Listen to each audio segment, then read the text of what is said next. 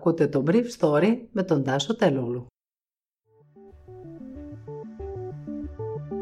Καλημέρα σας. Σήμερα είναι Δευτέρα 26 Ιουλίου 2021 και θα ήθελα να μοιραστώ μαζί σας αυτά τα θέματα που μου έκανε εντύπωση. Διαβάστηκε η εγκύκλειος της Ιεράς Συνόδου για τους εμβολιασμούς της Εκκλησίας αλλά όχι παντού. Η Νορβηγοί, η δεύτερη σημαντικότερη εθνική ομάδα που επισκέπτεται τη Δυτική Κρήτη, εγκαταλείπουν από αύριο τα Χανιά καθώς η χώρα τους επιβάλλει καραντίνα για όσους γυρίζουν από τη Μεγαλόνισο. Ρώσοι ολιγάρχες επιχειρούν να φημώσουν τη δημοσιογράφο Κάθριν Μπέλτον σε δικαστήριο του Λονδίνου για το βιβλίο της για τους ανθρώπους του Πούτιν. Σήμερα ήταν η μέρα της ανάγνωσης τη εγκυκλίου της Διαρκούς Ιεράς Συνόδου της Εκκλησίας της Ελλάδος στην Κυριακάτικη Λειτουργία για τα εμβόλια. Η προς των λαών 53 περιλαμβάνει 12 ερωτήσεις και απαντήσεις, κάποιες εύλογες, κάποιες από το διάλογο που είναι σε εξέλιξη ανάμεσα στα πιο δύσπιστα κομμάτια του πληθυσμού και τους ειδικούς.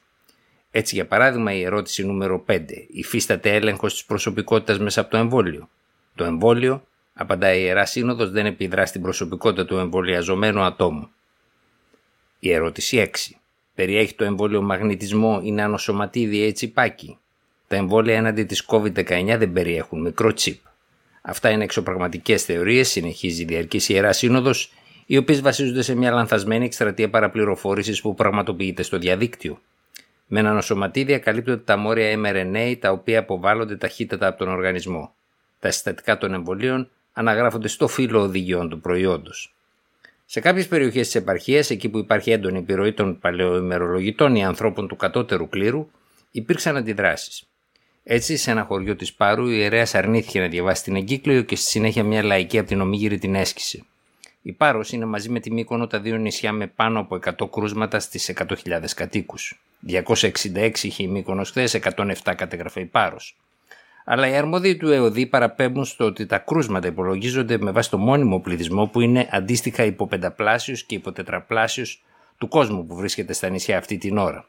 Ενώ προϊονίζονται μέτρα για τη Μύκονο που θα οδηγήσουν σήμερα στην άρση των νυχτερινών απαγορεύσεων. Και στην Πάρο και στη Μύκονο οι εμβολιασμένοι έχουν φτάσει στις 11.500.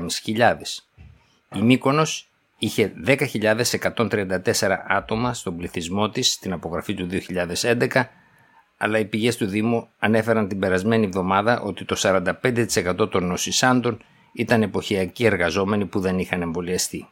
Η Πάρος από την πλευρά της κατέγραφε στην ίδια απογραφή 13.710 μόνιμους κατοίκους. Η Κρήτη μπαίνει από σήμερα στο βαθύ κόκκινο για τους Νορβηγούς και έτσι όσοι γυρίζουν από τη Μεγαλόνισο θα πρέπει να μπαίνουν σε καραντίνα. Υπενθυμίζεται ότι οι Νορβηγοί αποτελούσαν τη δεύτερη εθνικότητα σε αριθμό αφήξεων εξωτερικού το 2019, δηλαδή πριν την πανδημία, στο αεροδρόμιο Δασκαλογιάννης στα Χανιά, πίσω από τους τουρίστες από τη Μεγάλη Βρετανία.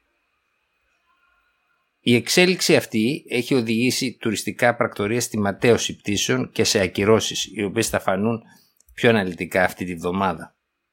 Πάντως, έγινε γνωστό ότι η νορβηγική κυβέρνηση θα στέλνει SMS με τη συνδρομή της Telenor, δηλαδή μεγάλης νορβηγικής εταιρείας κινητής τηλεφωνίας, καθώς βρίσκονται στο δρόμο της επιστροφής από τις διακοπές προς την Νορβηγία, ανακοινώνοντάς τους την υποχρέωσή τους να μείνουν σε καραντίνα.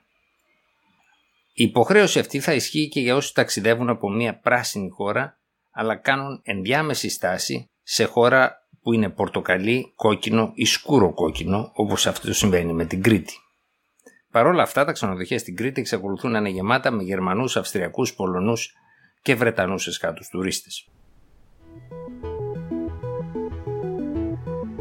Η δίκη που αρχίζει την Τετάρτη στο Λονδίνο δεν έχει προηγούμενο, καθώς μια σειρά από Ρώσου ολιγάρχε πρώτης διαλογής, όπως ο ιδιοκτήτης της Τσέλσι, Ρωμάν Αμπράμοβιτ, ο βασιλιάς του Real Estate, Τσάβα Τσιγκυρίνσκι, ο Μίχαελ Φρίτμαν και ο συνεταίρος του Άγιεν, καθώς και ο πετρελαϊκός κολοσσός Ροσνεφτ, στρέφονται εναντίον της δημοσιογράφου Κάθριν Μπέλτον με μια αγωγή για το βιβλίο της Οι άνθρωποι του Πούτιν, πώς η Καγκεμπέ κυριάρχησε στη Ρωσία και στη συνέχεια κατέκτησε τη Δύση. Το δικαστικό σύστημα στο Λονδίνο, που κοροϊδευτικά αποκαλείται Μόσχα στον Τάμεση, επιτρέπει στους Ρώσους ολιγάρχες να κάνουν το λεγόμενο δικαστικό τουρισμό στο Ηνωμένο Βασίλειο, επιχειρώντας να εξαναγκάσουν σε σιωπή όσους διαδίδουν αλήθειες που δεν τους βολεύουν.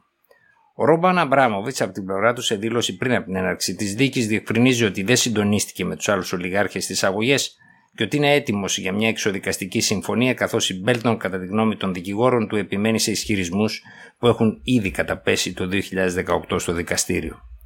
Ο Βρετανικός τύπος πάντως θυμίζει την περίπτωση της Κάρμεν Νταβίσα, μιας Αμερικάνας ακαδημαϊκού ο εκδοτικός της οίκος του Cambridge αρνήθηκε να δημοσιεύσει χωρίς προηγουμένως να έχει περάσει από λογοκρισία εξαιτίας των στενών σχέσεων της ρώσικης εξουσίας με τη μαφία, όπως έγραψε ο διευθυντής του, το βιβλίο της για την κλεπτοκρατία του Πούτιν.